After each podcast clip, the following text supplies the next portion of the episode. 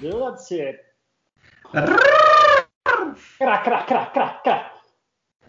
Γεια σας, γεια σας. Άλλο ένα podcast μαζί με τον Σωτήρη και τον Στάθη. Ξεκινάει σήμερα Τρίτη πρωί βασικά, που θα το βλέπετε εσείς και θα τα ακούτε. Έτσι, έτσι. Καλησπέρα. Εμείς Δευτέρα απόγευμα, βράδυ βασικά το μαγνητοφωνούμε για να έχουμε όλο έτσι το tour, να έχουμε δει Κυριακή τα αποτελέσματα και να τα σχολιάζουμε. Λοιπόν, να ακούω. Τσιτσιπά. Λοιπόν, πριν ο Τσιτσιπάς πήρε το 250 στη Λυών. Βασικά έκανε περίπατο, έτσι, δηλαδή πολύ εύκολα θα έλεγα το πήρε.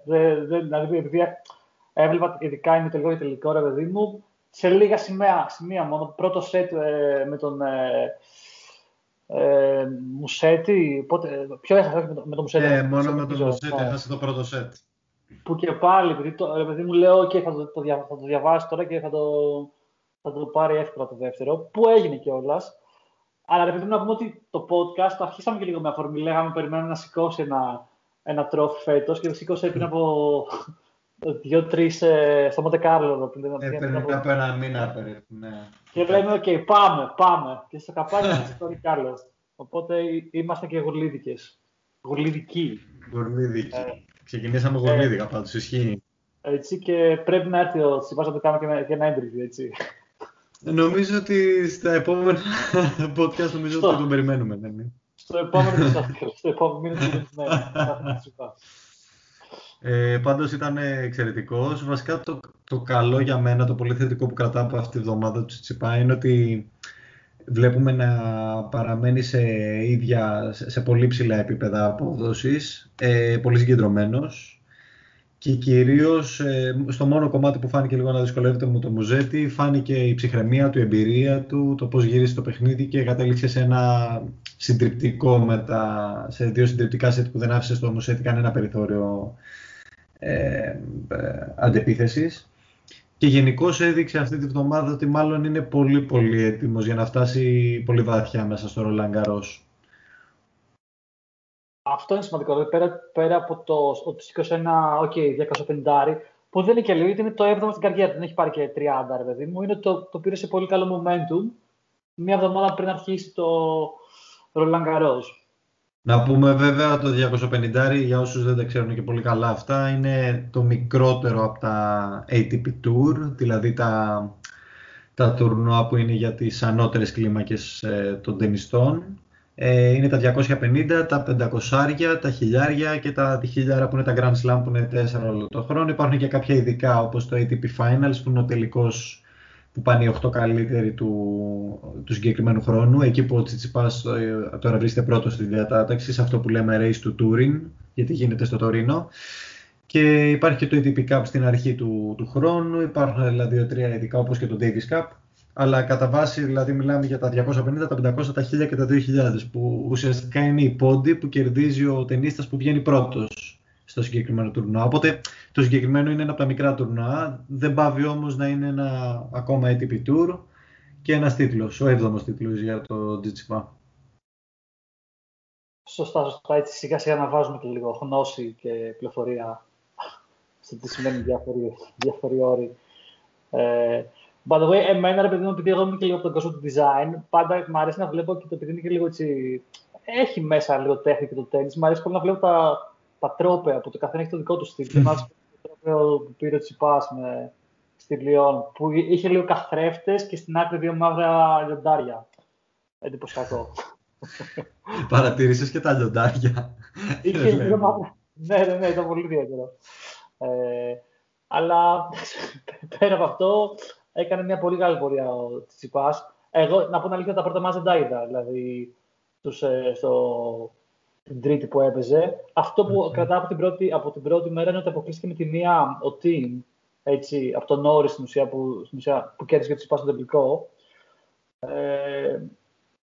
Που ρε παιδί μου, βλέπεις ότι ακόμα δεν έχει βρει τα πατήματά του και εγώ περιμένω και ελπίζω να ανέβει στο Ρολάν Γκαρός, γιατί είναι ένας από τους παίκτες που μου αρέσει να βλέπω. Ότι είναι αλήθεια. Ο Τιμ είναι, η αλήθεια είναι, ένας από τους παίκτες που τα τελευταία χρόνια είχε δείξει ότι θα είναι ο επόμενος από τους Big 3, το επόμενο next big thing, ας πούμε, κυρίως στο χώμα, ιδίως μάλλον στο χώμα. Αλλά δεν ξέρω τι έχει γίνει φέτος. Το αστείο είναι ότι δεν ήταν τραυματισμός ο λόγος που σταμάτησε, ήταν καθαρά θέμα ψυχολογίας. Και κοίτα τώρα πώς όλη αυτή η ψυχολογία τον πήγε πίσω 1, 2, 3 μήνες και βρέθηκε τώρα να μην μπορεί να σταθεί στα πόδια του, να μην μπορεί να βρει τον εαυτό του, ενώ θέλει να γυρίσει στο tour. Και να χάνει τώρα, όχι απλά έχασα από τον Νόριε. Που εντάξει, okay, ο Νόριε φέτος, θα το πούμε, ο Κάμερον Νόριε, αυτός που έφτασε στον τελικό και έχασε από τον Τσιτσιπά, είναι ένα παιδί που δεν έχει δείξει πολλά skills τα προηγούμενα χρόνια και έρχεται τώρα στο χώμα φέτος και έχει καταγράψει μια πολύ πολύ σημαντική πορεία φέτος που δεν έχει περάσει καθόλου απαρατήρητη. Αλλά και πάλι δεν περιμένεις να χάσει 2-0 ο Τιμ παίρνοντας συνολικά 5 games. Είναι uncharacteristic τελείως για την. Δεν ξέρω, δηλαδή, και πολύ φοβάμαι ότι με αυτή την εικόνα δεν νομίζω ότι μπορούμε να έχουμε πολλές ελπίδες να τον δούμε στους τελευταίους γύρους του Ρολάν Γκαρός φέτος. Δυστυχώς. Ναι, εγώ στο μόνο σημείο που, ρε παιδί μου, ελπίζω είναι ότι ξέρουμε ότι έχει τα σκύλες, έτσι. Μήπως επειδή είναι, ξέρεις, μεγάλο event, λίγο και η ψυχολογία αλλάξει, λίγο, δεν ξέρω, ξυπνήσει κάπως. Γιατί είδα λίγο και τα highlights στο match που έχασε, όπου φαίνονταν πολύ, έτσι, πολύ χαλαρός, πολύ ότι, ξέρεις, λίγο σαν να κοιμόταν. Δεν έπαιζε το τένις που ξέρει να παίζει, ήταν ξεκάθαρο αυτό. Οπότε ποτέ δεν ξέρεις. Μα το θέλω να πω και ο Μουζέτι, εμένα μου άρεσε πολύ σαν στυλ παίχτη, δηλαδή μου είναι μικρός από 19 χρονών ακόμα. Πιστεύω έχει πολύ μέλλον και αυτός και θα είναι από τα δηλαδή θα μπει σίγουρα. Για, τώρα πόσο είναι στο ranking? 19. Όχι, στο ranking. Νούμερο 88. Εντάξει, έσπασε το 100 φέτος ουσιαστικά. Μπήκε δυναμικά φέτος μπαίνοντας στο 100 και πιστεύω ότι έχουμε να δούμε από αυτό πολλά ακόμα. Είναι ακόμα άπειρος, καθαρά η απειρία του είναι αυτό που πρέπει να διορθώσει. Κατά τα άλλα φαίνεται πολύ ολοκληρωμένος παίκτης. Δηλαδή το παιχνίδι του έχει όλα τα στοιχεία ενός καλού παίκτη τένις. Έχει καλό drop shot, έχει καλά baseline hitting, αρκετά δυναμικά forehand και το backhand το πολύ δυνατό. Φαίνεται δηλαδή ένας παίκτης που αν συνεχίσει έτσι θα μας απασχολήσει τα επόμενα χρόνια. Συμφωνώ. Και by the way, έχεις δει το τατουάζ που έχει στο χέρι του πίσω που είναι μια ρακέτα. Βασικά είναι, πώς είναι σαν καρδιογράφημα και στη μέση έχει μια ρακέτα, δηλαδή, που σε φάση σαν να λέτε το τένις είναι η ζωή μου. Οκ. Το design ξαναχτύπησε, να το πούμε και αυτά. Έτσι. Αυτά φίλοι τα προσέχουν. Νομίζω και προς το παρόν είναι το πιο ωραίο τατου που έχω δει για τένις. Οκ, το κρατάμε. Λέει να το χτυπήσω. Τι άλλο είχαμε? Είχαμε και... Βασικά θες να μείνουμε ακόμα να πούμε για Λυών? Για Λυών η αλήθεια είναι ότι πέρα από αυτό που έγινε με τον Dominic Thiem και η άνοδος του Τσιπά και η κατάκτηση του τροπέου ήταν το απολύτως λογικό. Δηλαδή δεν θα είχα κάτι να συζητήσω. Ευτυχώς βασικά δεν έχω κάτι να συζητήσω και λέω... Έγινε αυτό που περιμένω να γίνει. Κάτι ενδιαφέρον που είδαμε στη Λυών ήταν η πολύ καλή πορεία του Ρίντερνεχ, ο οποίος είναι ένας Γάλλος που δεν τον έχουμε δει πολύ. Είναι το 125 της κατάταξης και κατάφερε να πάρει 3 νίκες. Πολύ τίμιος, ωραίο παιχνίδι. Μπορεί να ήταν και να του κάτσε και ωραία το συγκεκριμένο τουρνουά και να σου θυμίσω την νίκη και του Γιάννη Σίνερ στον πρώτο γύρο που παίξανε. Έχεις δίκιο. Που ο Σίνερ είναι, ρε παιδί μου... Βασικά στο δεύτερο γύρο νομίζω ο Σίνερ έπαιξε με Καράτσεφ στον πρώτο γύρο και τον νίκησε και μετά έχασα τον Ρίντερνεχ, το οποίο ήταν όχι απλά μία αναμενόμενο, δεν το έπαιζε ούτε φυλακισμένος, ας πούμε. Όντως. Σκέψτε ότι ο Σίνερ, μπορεί να είναι 19 χρονών, αλλά είναι στο top 20 ήδη, έτσι, στο ranking. Όχι απλά είναι στο top 20. Εγώ θα έλεγα ότι ο Σίνερ πλέον έχει γίνει παίκτης, ο οποίος αναμένεις από αυτό να νικήσει. Το οποίο π.χ. ο Μουζέτι που λέμε ότι καλός και ανεβαίνει κτλ. θεωρείται πάντα έκπληξη το να νικήσει. Ενώ αντίθετα ο Σίνερ, ήδη μιλάμε, είναι 19 χρονών, είναι όπως το λες και είναι έκπληξη ότι έχασα από κάποιον. Έχεις δίκιο. Που, ναι, δηλαδή για τέτοια ηλικία δεν το λες εύκολα να ψυχαυνώ ότι είναι φαβόρη στα 19 του να κερδίζει και να προχωράει σε, να πηγαίνει βαθιά σε τουρνουά, ρε παιδί μου. Αλλά, ναι. Αλλά περιμένουμε να δούμε και τον Σίνερ πώς θα τα πάει στο Ρολάν Γκαρός. Που να πούμε έχουν ξεκινήσει ήδη και τα προκριματικά νομίζω από σήμερα για τους παίκτες που είναι πιο χαμηλά στα rankings για να μπουν στο κύριο σταυλό του Ρολάν Γκαρός. Και νομίζω ότι φέρνει σιγά σιγά την κουβέντα στους βασικούς δύο που θα παρακολουθούμε στα qualifiers. Σωστά. Ο ένας δύο κατακτητές. Ο ένας είναι ο αγαπημένος καταρχάς. Πρέπει να το πούμε σε όλο τον κόσμο, να το βροντοφωνάξεις. Είναι ο Κοκκινάκης, ο οποίος σήκωσε... Θανάση Κοκκινάκης! Ο οποίος σήκωσε το Challenger μετά από 3 χρόνια, νομίζω. Που να πούμε το Challenger... Okay, το είπαμε και πριν βασικά. Είναι πιο χαμηλό επίπεδο, παιδί μου, αλλά όπως και να έχει... Είναι σημαντικό γιατί δείχνει ότι ένας παίκτης, ειδικά αφού έχει περάσει τραυματισμούς, χρειάζεται τέτοια μάτς για να βελτιώνεται και να ξαναβρίσκει τα πατήματά του.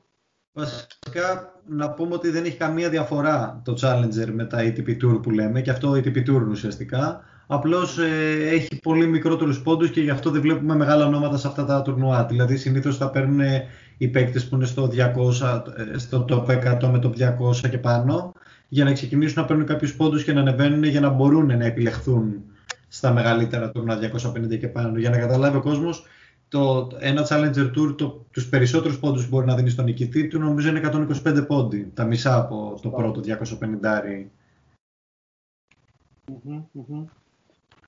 Για πες μας λοιπόν για το αγαπημένο Θανάση Κοκκινάκης.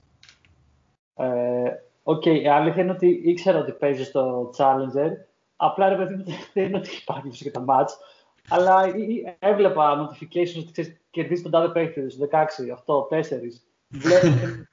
Βλέπω Κυριακή ότι παίρνει και το τελικό. Ναι, να σου πω λίγο, μπήκα λίγο YouTube, είδα λίγο highlights και το Challenger, δεν το ξανακάνει αυτό ποτέ. Για να καταλάβεις πόσο υπερβολικός είσαι με αυτόν τον τύπο, έτσι. Όντως. Αυτό που μου αρέσει είναι ότι ξέρεις, είναι ωραίο να βλέπεις ένα παίχτη που δεν είναι ο superstar που είναι top 4 και λες είναι όλα αυτά τα πάνω του. Το τένις δεν είναι πάντα έτσι και να πούμε ότι δεν είναι και τόσο κερδοφόρο για τα μικρότερα rankings. Δηλαδή, αν είσαι εκτός των top 100, ρε παιδί μου, είναι τεράστια διαφορά στα οικονομικά. Οπότε και ο ίδιος, παιδί μου, είπε ότι δεν έχει χορηγούς, έχει περάσει δύσκολα και σιγά σιγά προσπαθεί πάλι να ξανανεύει με ό,τι ξέρεις, δυνάμεις έχει οικονομικές από το team του, από οτιδήποτε γύρω του για να έρθει πάλι σε τόπο επίπεδο. Οπότε είναι ωραία να βλέπεις και το πιο έτσι, τους πιο μικρούς παίκτες που κάνουν grind ενώ παίζουν στα μικρά τουρνουά και έτσι κάνουν λίγο την πιο έτσι βρωμοδουλειά, ας πούμε. Και θα έλεγα και βλέπω στα highlights από το Challenger ότι πάλι ρε παιδί μου γίνονται ωραίοι πόντοι, γίνονται ωραία ματσάκια, οπότε και αυτά αξίζουν στην τελική. Να μου πεις αν εγώ πηγαίνω και βλέπω και στο Ξυλόκαστρο εδώ πέρα, πάω και βλέπω που παίζουν κάτι. Θα βρινιάρει. Να μας κάνεις το επόμενο podcast και να μας πεις εκεί τα ντρός πώς πάνε.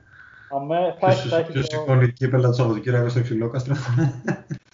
Θα έχει το πότε, θα έχει το καλοκαίρι tour. Επαρχαιώτικο podcast, εμένα μου αρέσει να μας παρακολουθεί όλο το Ξυλόκαστρο, με αγωνία. Και θα έχουμε χορηγό ότι ξέρω κάνει ταβέρνα, έτσι, να μας πάει στην τζάμπα. Γιαννόπουλος. Σωστός, φίλε. Να πούμε ότι θα κατέβουμε και διπλό, έτσι. Έχουμε πει, θα κατέβουμε διπλό να παίξουμε το Στάθη στο Ξυλόκαστρο Open. Δεν ξέρω αν ήταν καλό που το ανακοίνωσες, γιατί τώρα οι άπειροι φανς μας θα γεμίσουν τις ελάχιστες διαθέσιμες θέσεις στο Ξυλόκαστρο. Και θα δημιουργήσουμε πρόβλημα στο τουρνουά και στην διοργάνωση. Πέρα από τις νίκες τώρα που λέμε για Τσιτσιπά και Στέφανο, να σημειώσουμε τη δικιά μας νίκη στο διπλό, έτσι που κάναμε στα γήπεδα του ΆΚΑ. Στα γήπεδα του ΆΚΑ πρόσφατα. Έτσι. απέναντι στον Κώστα και στον Πέτρο, δεν λέμε τώρα επίθετα και τέτοια. Έτσι. Να μην ξεχάσουμε. Άμα κερδίζαμε, θα τα βλέπαμε. Αλλά αυτοί θα ακούνε το podcast και θα κλαίνουν. Και μάλλον θα ετοιμάζονται για την απάντησή τους, γιατί κάτι έχουν μιλήσει για μια ρεβάνς αυτή. Όντως. Αλλά... Ωραία, ναι, οπότε ο Κοκκινάκης κατέκτησε το Challenger και αρχίζει, νομίζω, είδα αύριο παίζει το πρώτο προκριματικό. Ναι. Ναι, τώρα δεν θυμάμαι ποιον παίζει, με έναν που είναι σχετικά ψηλά στα σίδια προκριματικά. Γιατί ο Κοκκινάκης αυτό είναι το πρόβλημα, ότι ενώ είναι ένας εξαιρετικός παίκτης που τον χάσανε τόσο καιρό, δεν είναι συνταρισμένος καθόλου, δεν είναι από αυτούς που βγαίνουν πρώτοι. Okay. Δηλαδή αυτό να το πούμε λίγο για το seeding, όταν κάποιος όταν ξεκινάει σε ένα τουρνουά και έχει μία από τις ψηλότερες βαθμολογίες από όλους, στην παγκόσμια βαθμολόγηση παικτών του τέννις, τότε παίζει συνήθως με αρκετά πιο χαμηλότερη ranking παίκτες, οπότε είναι λίγο πιο εύκολη η πορεία του. Ενώ αντιθέτως, αν δεν είναι συνταρισμένος, δηλαδή αν δεν είναι από τους πρώτους, μπορεί να παίξει με κάποιον υψηλά συνταρισμένο και να είναι πιο δύσκολη η πορεία του για να φτάσει βαθιά μέσα σε ένα τουρνουά. Και το πόσο σημαντικό είναι να περάσει εδώ και να βρεθεί στο κύριο σταμπλό, ρε παιδί μου. Σκέψου ότι κάπου διάβαζα, λέει ότι εάν χάσεις τον πρώτο round του Wimbledon, τώρα δεν ξέρω αν τη σχέδιο του Ρολάν Γκαρός, λέει παίρνεις 50.000, όσο χάσει τον πρώτο round. Ενώ ρε παιδί μου στο Challenger που κέρδισε να πήρε max 10.000. Έχεις δίκιο, ναι. Βλέπεις και οικονομικά πόσο σημαντικό είναι να μπορεί να συμμετέχεις σε τόσο μεγάλο τουρνουά. Ναι, παίζει με το McKenzie McDonald, ο οποίος είναι ο ένατος καλύτερος, πιο υψηλά βαθμολογημένος, να το πω σωστά, από τους 128 που ξεκινάνε στα qualifiers. Mm-hmm. Οπότε ναι, έχει δύσκολο έργο. Έχει δύσκολο έργο, αλλά εγώ ξέρεις, δεν θα έλεγα ότι είναι τόσο απίθανο να περάσει, ειδικά αφού βλέπω ότι είναι σε φόρμα. Είχε παίξει, δηλαδή είχε περάσει πραγματικά και στο Australian Open όταν... πότε ήταν το Australian Open? Τον Ιανουάριο. Τες 5 μήνες. Οπότε, ρε παιδί μου, επειδή είναι παίκτης ο οποίος έχει την εμπειρία από μεγάλο τουρνουά, αυτά όσο και να τραυματίζεται δεν ξεχνιούνται. Πιστεύω μπορεί να τα καταφέρει και να τον ξαναδούμε σε κύριο ταμπλό. Επίσης, πολύ σημαντική νίκη αυτής της εβδομάδας ήταν και του Κάρλος Αλκαράθ, που πιστεύω ότι ήταν επιβεβλημένο επιτέλους να σηκώσει ένα challenger και να ανέβει η ψυχολογία του, να τον δούμε να παίζει. Είναι 17 χρονών, είναι πραγματικά μικρό παιδί, ο οποίος ήδη πρόλαβε πριν από 2 εβδομάδες ακόμα να αγωνιστεί και στα 18 βασικά γενέθλιά του, πλέον είναι 18. Κατάφερε να αγωνιστεί με τον Ναδάλ, με το μεγάλο του είδωλο. Βέβαια, δυστυχώς παρόλο που ήταν τα γενέθλιά του, το συνεθλίβει 6-1-6-2. Αλλά του τραγουδήσανε στο τέλος για να του μαλακώσει λίγο τον πόνο τα χρόνια πολλά στο γήπεδο και τους σβήσανε τούρτα. Μόνο και μόνο να παίξει με τον Ναδάλ, νομίζω πάλι καλά. Δηλαδή, σκέψου σου λέει αν θα παίξεις με τον Ναδάλ και. Και ο ίδιος έτσι ακριβώς τα αντιμετώπισε, τύπου αμπλέστα, ας πούμε. Είμαι ευλογημένος μόνο και μόνο που παίζω μαζί του. Πάντως, είναι σημείο των καιρών, ρε παιδί μου, να βλέπεις ένα παιδί 17 χρονών Ισπανό που από μικρός έχει μάθει τον Ναδάλ, την ύπαρξη του Ναδάλ. Δηλαδή, από μικρό παιδί ξέρει την ύπαρξη του Ναδάλ, που οι τενίστες, ειδικά παλιότερα, είχαν ένα σπαν 15 ετών, top. Όμως, δηλαδή οι παλιότεροι, αυτοί που είχαν την καλύτερη φυσική κατάσταση και το παιχνίδι τους το επέτρεπε, φτάναν άντε μέχρι 34-35 top. Yeah. Και τώρα βλέπεις ότι ο άλλος στα 34 σηκώνει 1.000 και παίζει με ένα παιδί 17 χρονών, ας πούμε, και φαίνεται ότι ακόμα θα διαρκέσει για αρκετό καιρό ακόμα η πορεία του. Και είναι πολύ ωραίο πράγμα να βλέπεις ένα παιδί 17 χρονών που τον έχει είδωλο για να μπορεί να παίζει μαζί του σε επίσημο αγώνα. Όντως. Και εντάξει, εγώ πιστεύω ότι όσο περνάνε τα χρόνια και λίγο έτσι βελτιώνει η τεχνολογία και γύρω από το πώς να συντηρείς το σώμα σου, θα μεγαλώνει και το όριο, βέβαια, που θα μένουν παίχτες σε ένα πολύ καλό επίπεδο ανταγωνιστικό, τέλος πάντων. Και αυτό το λέμε και στα άλλα. Το λέμε και στο μπάσκετ και στο ποδόσφαιρο, με τον Ιμπραήμοβιτς που είναι 40 χρονών και να. Λες και είναι 25 να παίζει ο Θεός. και η Μύκονος να του ζητάει να πάει από εκεί για να παίξει την ομάδα μπάσκετ της. Το έχω χάσει αυτό, Ναι, εντάξει, τρολάρει, γιατί βγήκε εκεί είπε θα πονέσει την πιο τρελή πρόταση. Και ξεκίνησαν όλοι και τρολάρανε, αλλά ειδικά ο αλφα, ο αθλητικός όμιλος Μυκόνο έδωσε πόνο. Δυνατή. Τώρα βλέπω στους καλυφέρες με δεξιό η Βάσκα, που γενικά έχει πάει πάρα πολύ καλά στο χώμα φέτος και ήταν ο πρώτος συνταρισμένος στα qualifiers. Έχασε στον πρώτο γύρο τον Κούζνετσοβ. Το λέω σωστά, Κούζνετσοβ. Να με ποιο τσοκόψει. Κούζνιέτσοβ. Κούζνιέτσοβ. Ναι. Τι άλλο να πούμε. Να πούμε για το για Γενέβη, νομίζω λίγο δεν έχουμε πει. Που είχαμε... Εκεί... Είχαμε την επιστροφή του Βασιλιά. Όλοι παρακολουθούσαν, φαντάζομαι όσοι μας ακούνε και παρακολουθούν και λίγο πιο συχνά με τους αγώνες τένις και τέτοια νέα όπως αυτό, ότι ο Φέντερερ γύρισε. Αυτό πιστεύω ήταν γιατί που μπορεί να το ακούσει και κάποιος ένας ασχολητός πολύ με το τένις και να του βγαίνει στο newsfeed του, ας πούμε, ότι ο Φέντερερ παίζει αυτή τη βδομάδα μετά από καιρό. Όντως. Και μπορεί να προσέλκυσε όντως κόσμο και να τον δει, αλλά δυστυχώς δεν ήταν ακόμα έτοιμος. Εν τω μεταξύ είχε πέσει σε έναν τρόπο. Όταν το είδα στην αρχή, εγώ σκέφτηκα «Α, ωραία, άρα μάλλον θα το κερδίσει». Γιατί ο Παύλο ο Αντούχαρ, με τον οποίο έπαιζε ο Ισπανός, φέτος δεν έχει πάρει πολλά μάτς. Το αντίθετο, έχει χάσει πολλά μάτς. Οπότε περίμενα ότι ήταν ένα καλό ντρο για να ξεκινήσει και να μπει λίγο πιο δυναμικά σε ένα 250, να φτάσει λίγο πιο βαθιά, να αποκτήσει λίγο περισσότερη αυτοπεποίθηση. Και πάλι ρεγαμότο στο τρίτο σετ ενώ ήταν μπροστά. Έχασε ξαφνικά 4 games τα οποία. Απλά έπεσε το επίπεδο του σοβαρά. Έκανε και καλά returns ο Αντούχαρ, αλλά στο τρίτο set στο deciding έπεσε πολύ το παιχνίδι του. Και έχασε 4 games συνεχόμενα και το έχασε. Βγήκε μετά, έκανε και τις δηλώσεις του ότι μην περιμένετε να νικήσω τον Ρολάν Γκαρός, ο οποίος το νομίζει αυτό δεν ξέρει τι του γίνεται. Τι να πω, νομίζω ότι δίνει όλη του την ενέργεια τώρα για το Wimbledon. Το είπε κιόλας, δηλαδή, ότι δεν είναι το Ρολάν Γκαρός ο στόχος μου πλέον, είναι το Wimbledon. Ναι, που εντάξει, λογικό να το πει αυτό, γιατί προφανώς βλέπει και ο ίδιος παίκτης ότι το επίπεδο του ακόμα δεν είναι στο σημείο που θα ήθελε για να μπορεί να είναι ανταγωνιστικός για το Ρολάν Γκαρός. Τώρα, αν θα είναι το Wimbledon, εγώ ακόμα και σε αυτό αφιβάλλω κατά πόσο θα είναι σε επίπεδα που θέλει. Βέβαια να πούμε ότι στο χώμα δεν είναι ότι είναι ρε παιδί, και το δυνατότητα του χαρτί, οπότε έχει και μια δικαιολογία ότι ξέρεις δεν θα πάει μακριά στο Ρολάν Γκαρός, γιατί όπως και να έχει δεν είναι από τα top τουρνουά που έχει κατακτήσει. Όμως, αν είχε κερδίσει κάποια μάτς στο 250, εγώ θα είχα, να σου πω την αλήθεια, θα ήμουν πολύ πιο άνετος με τον Ρολάν Γκαρός του, με την πορεία του στο Ρολάν Γκαρός. Θα έλεγα, πήρε μερικά μάτς στο 250, ξέρω, έφτασε semi-finals, quarter-finals, πήρε λίγα μάτς στα πόδια του, ωραίος, και να μην πάει καλά στο Ρολάν Γκαρός δεν έγινε τίποτα. Γιατί στο Ρολάν Γκαρός χρειάζεσαι ακόμη περισσότερη φυσική κατάσταση, γιατί είναι στα 3 νικητήρια σετ. Οπότε, είναι λογικό εκεί να χάσεις νωρίς.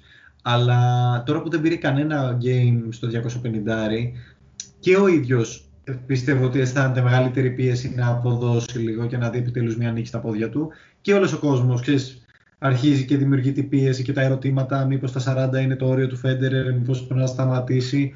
Και δημιουργείται μια πίεση που, όπως είπες και εσύ, επειδή είναι το χώμα και δεν είναι η καλύτερη του εκδοχή, δεν υπήρχε λόγος να δημιουργηθεί. Αλλά από την άλλη, όταν πας στο 250 και χάνεις από τον Αντούχαρ, πριν είχες χάσει από τον Μπαλσιλασβήλη, δεν έχει δώσει ακόμα δείγματα γραφής για να μπορέσει να πάρει και αυτός λίγη αυτοπεποίθηση.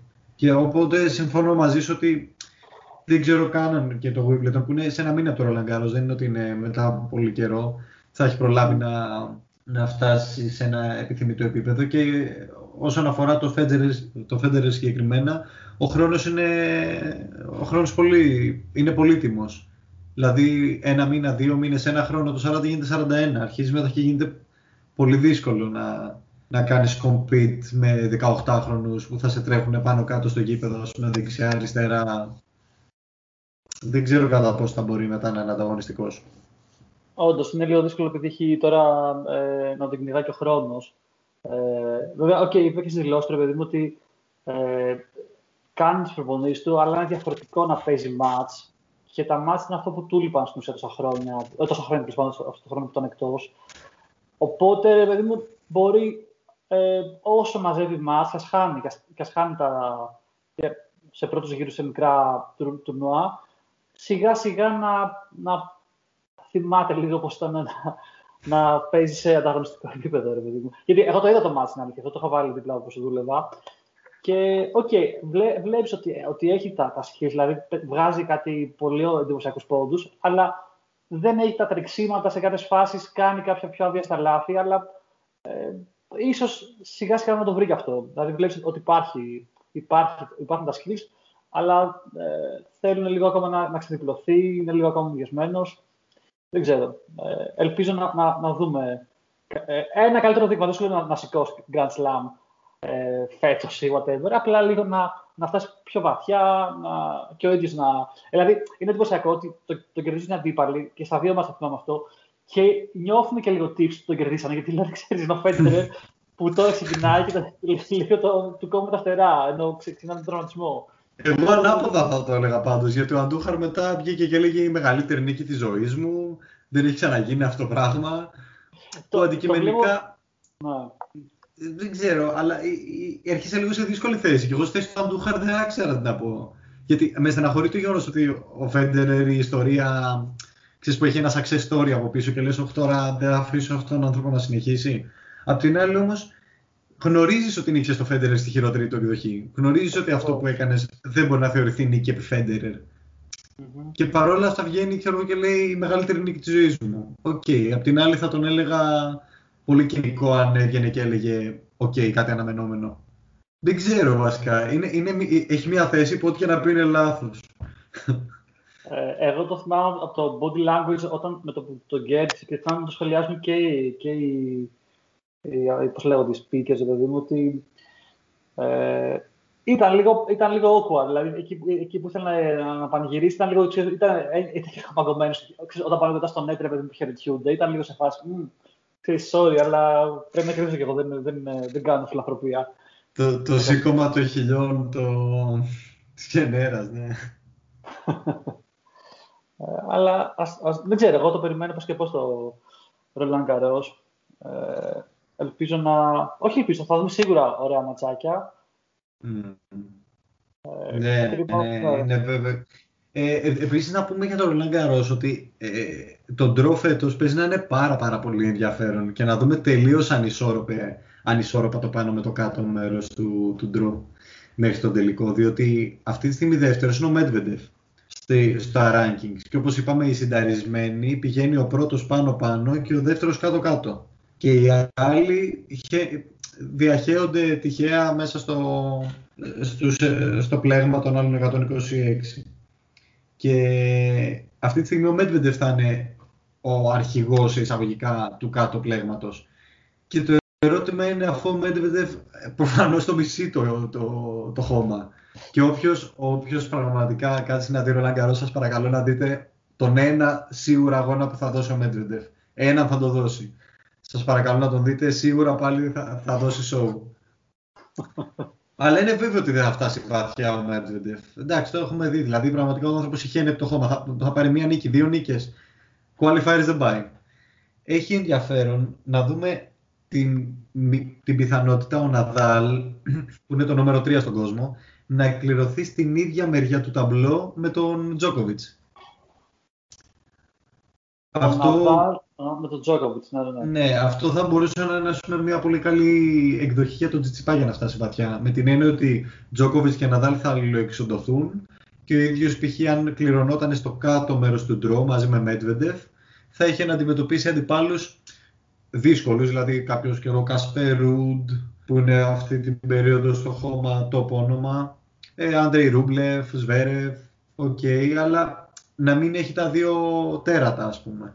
Θα μπορούσε να υπάρχει τέτοιο σενάριο. Πάντως, τώρα στο Ρολάν Γκαρός νομίζω παίζουν πολλούς γύρους. Δηλαδή, θα αρχίσουν από 128. Πόσο είναι το πουλ του... 128. Δηλαδή, τώρα είναι τα 128 των qualifiers, από τους οποίους θα μείνουν 32, ας πούμε, οι οποίοι θα διαχειριστούν μέσα στους 128 που ήδη υπάρχουν τα slots οι θέσεις για να μπουν οι qualifiers και ξεκινάνε 128 και ουσιαστικά είναι 7 γύρι νομίζω μέχρι τον τελικό. Ναι, οπότε ρε παιδί μου σίγουρα θα δούμε πολλά μάτς. Τώρα τι σημαίνει να φτάσει βαθιά ο Τσιτσιπάς, σημαίνει να φτάσει 8 φαντάζομαι, κάπου εκεί. Ας έχουμε στο όνομα όμως ότι το περσινό Ρολάν Γκαρός έφτασε στους 4, έτσι. Σωστά. Οπότε δυστυχώς ήδη από τον Τσιτσιπά περιμένουμε να φτάσει μέχρι τους ημιτελικούς για να μην χάσει πόντους. Για να είναι στο 0. Και πρέπει να νικήσει τον ημιτελικό για να ξεκινήσει να κερδίζει πόντους. Σωστά. Πάντως, εγώ πιστεύω ότι τα best of five που είναι τα Grand Slam, δηλαδή από τα 5 σε τα 3 νικηφόρα να πάρει ένας παίκτης, είναι κάτι που είναι υπέρ του Τσιπά, παιδί μου, γιατί και δύναμη έχει και αντοχή και ψυχολογία. Οπότε, εγώ θα, ακόμα και δηλαδή, να πέσει απέναντι σε Τζόκοβιτς ή Ναδάλ, δεν το θεωρώ ότι θα είναι τόσο underdog. Τέλος πάντων, ότι θα είναι αυτός που με τις λιγότερες πιθανότητες να περάσει. Δηλαδή, εγώ, Σωτήρη, θα το πω ανάποδα. Εγώ θεωρώ ότι ο Τσιτσιπάς μπορεί να έχει και, ακόμα, αναλόγως πώς πάει ο Τζόκοβιτς στο Βελιγράδι, αν δεν έχει πάλι κανένα ναυάγιο όπως είχε με τον Καράτσεφ. Αν πάει κανονικά και το σηκώσει όπως είναι το φυσιολογικό και θα έχει το momentum. Βέβαια θα έχει παίξει αρκετό τένις όλη τη βδομάδα. Αυτό είναι και καλό και κακό. Εγώ θεωρώ ότι ο Τσιτσιπάς είναι από τα πολύ μεγάλα φαβορί για να τους σηκώσει το Ρολάν Γκαρός φέτος. Και αυτό θα τον παρακολουθούν πολλοί που ξέρεις έχουν όλη αυτή την αιμονή με το να σπάσουμε τους Big 3, να δούμε κάποιον να τους νικάει στα ίσα. Γιατί θυμίζω ότι και το ποιο ήταν που πήρε ο Team, το US Open, ο Τζόκοβιτς είχε αποκλειστεί, έτσι, επειδή είχε πετάξει εκείνη την μπάλα στο διαιτητή πέρσι, στο line. Σωστά.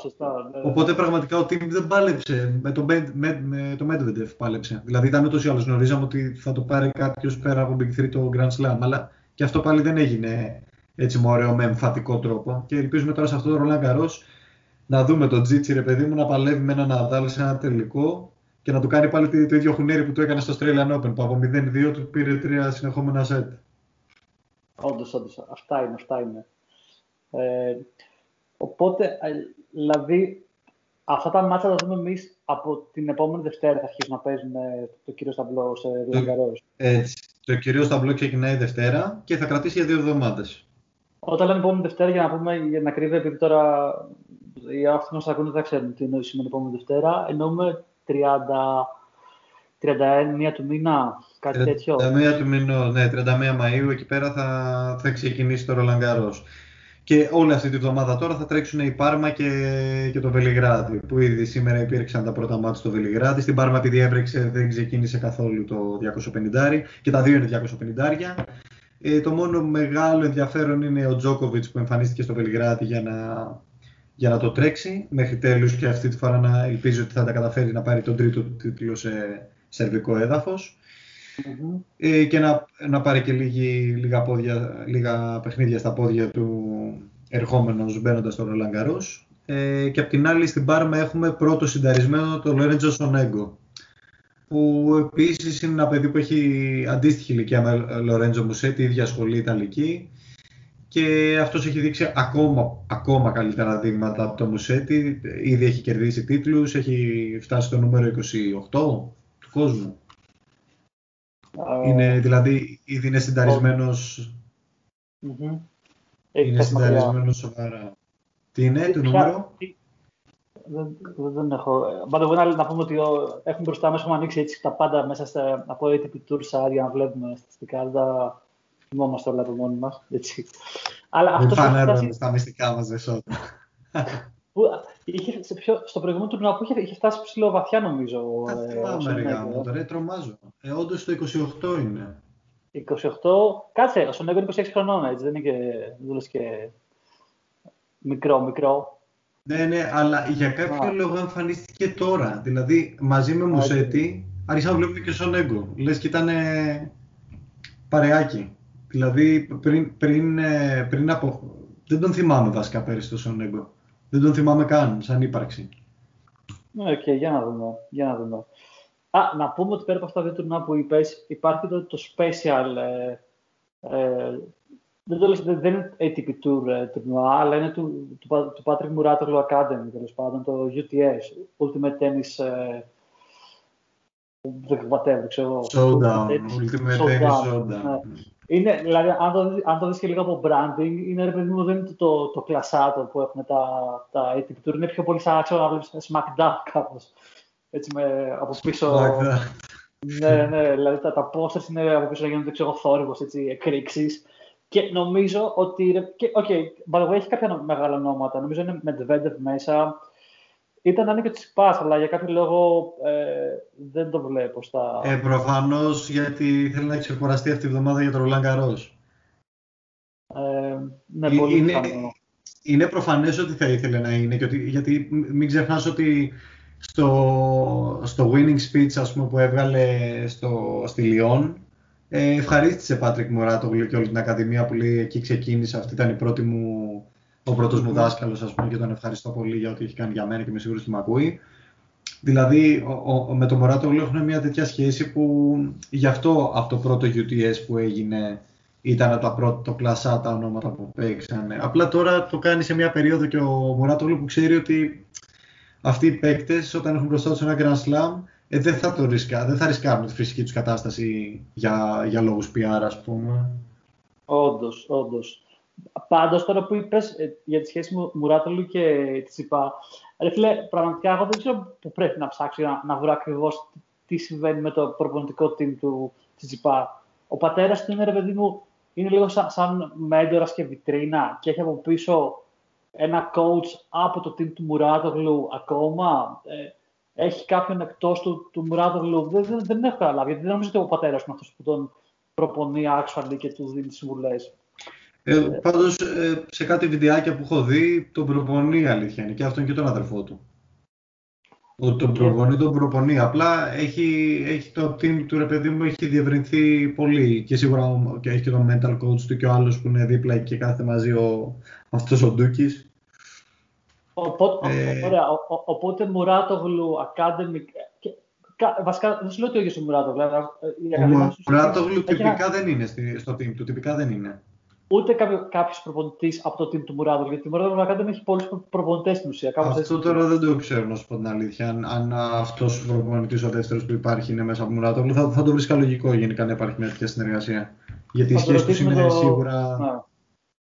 Θα ρωτήσω την Τσιτσιπά όταν έρθει για interview. Ποιος σε προπονεί, αγόρι μου. Γράφε ερωτήσεις. Μέχρι να έρθει. Θα το ρωτάμε για 2 χρόνια ερωτήσεις. Να πούμε ότι το UTS έχει το ενδιαφέρον του. Νομίζω ότι πρώτα απ' όλα είναι σχετικά καινούριο σαν κόνσεπτ. Νομίζω πέρσι άρχισε η πρώτη απόπειρα. Ναι. Ρε παιδί μου, έχει σαν κόνσεπτ να τεστάρουν κάποιες διαφορετικές προσεγγίσεις στο τένις για να το εξυγχρονίσουν λίγο, να το κάνουν λίγο πιο ενδιαφέρον στον πιο νέο τηλεθεατή, ίσως, ρε παιδί μου. Δηλαδή, βλέπεις, άμα δεις και διάφορα βιντεάκια υπάρχουν στο YouTube, οι παίκτες έχουν ακουστικά, έχουν μικροφωνάκια, οπότε ακούς τι λένε. Τώρα φέτος νομίζω θα έχουν, αντί για 2 σερβίς, θα έχουν 1 σερβίς αυτό που σερβίρουν. Οπότε κάνουν λίγο αλλαγές για να δουν, ρε παιδί μου, πώς μπορεί αυτό να πειράσει το παιχνίδι να δώσει μια πιο ενδιαφέρουσα νότα. Εγώ νομίζω ότι ο Μουρατόγλου, έχοντας, ρε παιδί μου, όραμα ο άνθρωπος, έχει όντως ένα όραμα, αυτός ονειρεύεται πώς θα γίνει το τένις πιο φιλικό στο σημερινό νέο.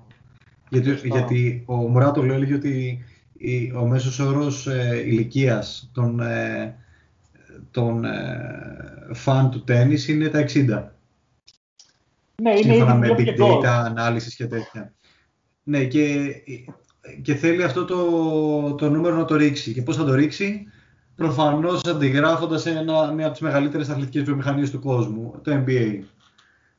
Προσπαθεί δηλαδή να δώσει μια αμεσότητα στον φαν, ο οποίος να βλέπει τον παίκτη όχι μόνο να παίζει, αλλά και να σκέφτεται, να ανταλλάσσει απόψεις με τον coach του, να μιλάει ανοιχτά για το παιχνίδι του, έτσι ώστε να μπορεί ο φαν, ο θεατής, να μπαίνει ακόμα περισσότερο στο πετσί της ψυχολογίας του παίκτη εκείνη την ώρα και να νιώθει και ο ίδιος ότι έχει πολλά πράγματα να χάσει σε εκείνο το 1 σερβίς που πρέπει να γίνει. Επίσης θυμάμαι ότι κάποιοι πόντοι είναι διπλοί. Άρα είναι και στρατηγικά που θα πάρεις ένα πόντο ο οποίος θα τους δώσει διπλό πόντο και μπορεί να κερδίσεις. Δεν το θυμάμαι καλά το... Νομίζω ότι τα αλλάζεις συνέχεια. Δηλαδή. Το φορμάτ, αλλά... Ναι, αυτό έχει, πάντως σίγουρα έχει κάνει πολλές δοκιμές έτσι ώστε να ανεβάσει την αδρεναλίνη. Πάντως, αυτό προσπαθεί να τονίσει αυτά τα σημεία. Αυτό που είπαμε ότι ξέρεις ποιοι βλέπουν τέννις. Βασικά νομίζω ότι το έχει πει ο Τζόκοβιτς και όλες αυτό, ότι είναι 60 χρονών ο average τηλεθεατής. Αυτά έχουν ενδιαφέρον, γιατί ίσως ο 60άρης, ρε παιδί μου, έχει τα λεφτά να σκάσει πιο πολύ από ένα 25άρη που π.χ. μπορεί να βλέπει NBA, που έχει πιο πολλά λεφτά να σκάσει για το τέννις, αλλά δεν είναι αυτός που θα παίξει τέννις τόσο εύκολα όσο ο μικρός. Οπότε, ξέρεις, μπορεί να υπάρχουν πολλά revenue streams, ενώ πολλοί δρόμοι που για λεφτά που τώρα δεν αξιοποιούνται τόσο πολύ στο τέννις. Οπότε, νομίζω έχει πολύ ενδιαφέρον να παρακολουθήσουμε πώς θα εξελιχθεί το UTS και ρε παιδί μου τα πειράματα που κάνουμε σίγουρα ξέρεις, τα κοιτάει και το ATP Tour. Δεν του είναι αδιάφορα. Όχι απλά τα κοιτάει, αλλά είναι και ανταγωνιστικό έτσι. Γιατί ουσιαστικά χρησιμοποιεί παίκτες που βρίσκονται στη λίστα του ATP Tour και επειδή το ATP Tour τρέχει πάντα, κάθε εβδομάδα έχει τουρνουά, τους αποστερεί από το να συμμετάσχουν σε ένα τουρνουά. Οπότε όχι απλά το κοιτάει, ενδεχομένως να το πολεμάει κιόλας. Να πολεμάει την ύπαρξή του γιατί χαλάει την πιάτσα. Γιατί υπάρχει εκεί πέρα μια μονοκαθεδρία που μην ξεχνάμε και ότι ο Τζόκοβιτς πριν από ένα χρόνο, 1,5, έφτιαξε ένα καινούριο federation, μια καινούρια ομοσπονδία για να μπορούν να πληρώνονται καλύτερα και οι παίκτες που είναι στο top 100 με top 200 και το 200 με top 300 έτσι ώστε να έχουν κίνητρο να μένουν εκεί. Γιατί όπως είπες και εσύ πριν λίγο, ουσιαστικά πέρα από τους top 50 παίκτες, οι υπόλοιποι μπορεί να βγάζουν λιγότερα λεφτά και από έναν δημόσιο υπάλληλο. Ενώ παράλληλα ταξιδεύουν σε όλο τον κόσμο για να παλεύουν κάθε εβδομάδα ας πούμε, σε τουρνουά. Και αυτό ο Τζόκοβιτς, όντας τόσα χρόνια χορτασμένος από πρώτες θέσεις και από εκατομμύρια, θεώρησε ότι πρέπει να αλλάξει. Έφτιαξε μια καινούργια ομοσπονδία, η οποία όμως δέχτηκε απίστευτο πόλεμο. Και τα politics μέσα στο τένις τον ψιλογιώσαν. Δεν έχει γίνει κάτι σημαντικό ακόμα με αυτή την ομοσπονδία.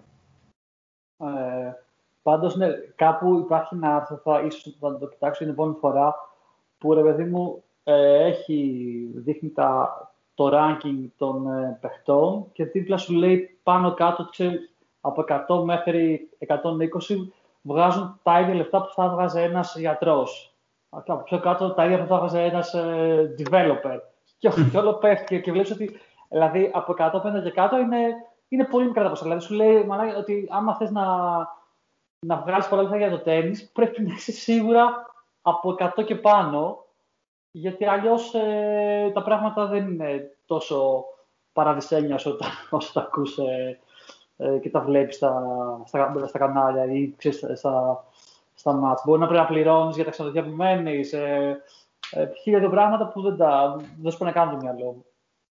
Βέβαια, απ' την άλλη, αν το σκεφτείς, αυτό είναι και ο λόγος που υπάρχει όμως τόσο motivation ο άλλος να πάει να γίνει καλός στο τένις και να είναι από τους πρώτους και όχι απλά να αρκείται στο «OK, είμαι το 300, παίρνω ξέρω εγώ 300.000 το χρόνο, είμαι μια χαρά, δεν χρειάζεται να είναι εγώ παραπάνω, ούτε να είμαι πιο ανταγωνιστικός». Ενώ έτσι αντιστοίχως όλοι παλεύουν για το top prize. Δεν ηρεμεί κανένας ποτέ. Γιατί πρέπει μονίμως να στοχεύεις πολύ πολύ ψηλά για να καταφέρεις να κάνεις το success story. Σίγουρα ρε φίλε, αλλά επειδή είναι αθλητισμός και το βλέπεις σε άλλα αθλήματα, παίκτες τραυματίζονται. Γι' αυτό κιόλας εγώ έχω κολλά λίγο με τον Κοκκινάκη. Που ο τραυματισμός σε μεγάλο βαθμό είναι τελείως τύχη. Ξέρεις, τραυματιστείς όχι επειδή έκανες κάτι λάθος, επειδή κάποια στιγμή το position και το πράγμα να κάνεις στο σώματό σου σε έφερε να τραυματιστείς. Εκεί ρε παιδί δεν μπορεί να πέφτεις. Δηλαδή, ας πούμε, νομίζω ο Κοκκινάκης είχε φτάσει μέχρι το 60 και να πέφτεις, ξέρω εγώ, 300 και να μένεις στο πουθενά και να πρέπει να πέσεις challenge για να ξανανεύεις. Πρέπει λίγο κάποια πράγματα να δουλεύουν λίγο διαφορετικά και να είναι λίγο πιο σε μεγαλύτερο εύρος το pool των χρημάτων που δίνουν στους παίχτες.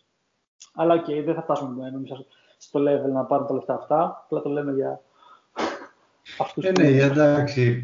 Η πίτα είναι συγκεκριμένη στα χρήματα. Δεν πρόκειται να μεγαλώσει η πίτα. Οπότε πρέπει να μοιραστεί λίγο καλύτερα. Αυτό ήταν τέλος πάντων σε κάθε περίπτωση το αίτημα του Τζόκοβιτς, το οποίο βρήκε αντιμέτωπο ακόμα και τον Ναδάλ. Δεν τον στήριξε κανείς, μόνο ο Βάσεκ Πόσπισιλ ήταν ενεργά συμμετοχός με τον Τζόκοβιτς. Θα δούμε. Σε κάθε περίπτωση γενικά έρχεται μια πολύ ωραία εβδομάδα, από Δευτέρα ξεκινάει. Αυτή τη βδομάδα έτσι λίγο πιο χαλαρά, θα δούμε τα qualifiers, να δούμε λιγάκι πώς θα διαμορφωθούν τα qualifiers και ποιοι θα περάσουν στο κύριο ταμπλό του Ρολάν Γκαρός που ξεκινά από Δευτέρα 31 Μαΐου. Θα δούμε Βελιγράδι, θα δούμε Πάρμα και προετοιμαζόμαστε για 2 εβδομάδες συνεχούς και δυνατής δράσης. Σούπερ. Δεν ξέρω, θα ίσως να το δούμε. Ίσως να έχει νόημα, παιδί μου, στο επόμενο επεισόδιο να πούμε, να δώσουμε λίγο έμφαση στο Ρολάν Γκαρός και στην ιστορία, να δούμε τα προηγούμενα, ξέρεις, τρόπους, ποιοι τα είχαν σηκώσει. Γιατί είναι, παιδί μου, είναι τα πιο ιστορικά events, όχι μόνο στο τένις, γενικότερα στον αθλητισμό του Ρολάν Γκαρός.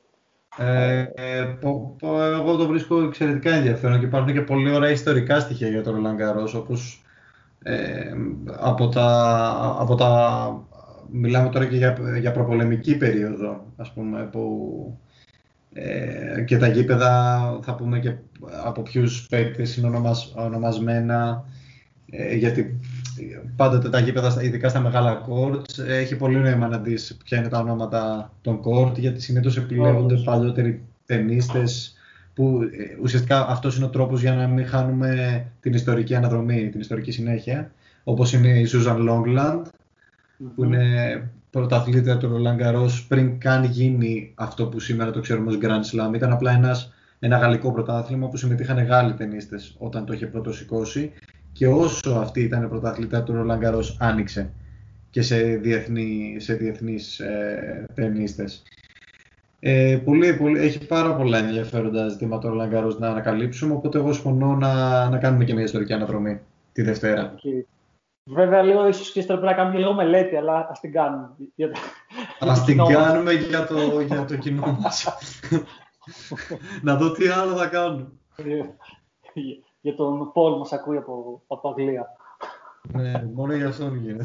Το αρέσει τις ιστορικές αναδρομές. Ωραία. Ας το κλείσουμε εδώ, οπότε και ερχόμαστε με πολύ διάθεση για Ρολάν Γκαρός. Σπαρταριστό υλικό από το γαλλικό Grand Slam. Σωστό. Θα είναι πολύ ωραίες εβδομάδες αυτές που έρχονται, με πολύ ψωμί, και να δούμε ποιοι θα ξεχωρίσουν. Λοιπόν, προετοιμαστείτε, ζεστάνετε τις μπάλες σας. Ακούστηκε κάπως αυτό. Γι' αυτό ήθελα να συμπληρώσω με δέστε τα πλέγματά σας, πες τα άλλα που λέγαμε, ακονίστε τα πλαίσια σας. Δέστε τα κορδόνια σας, ξέρω εγώ. Δέστε τα κορδόνια σας και ετοιμαστείτε για μια πολύ πολύ ωραία εβδομάδα. Χαμός. Λοιπόν, εύχομαι σε όλους καλή εβδομάδα και να μας περιμένετε next time. Bye bye.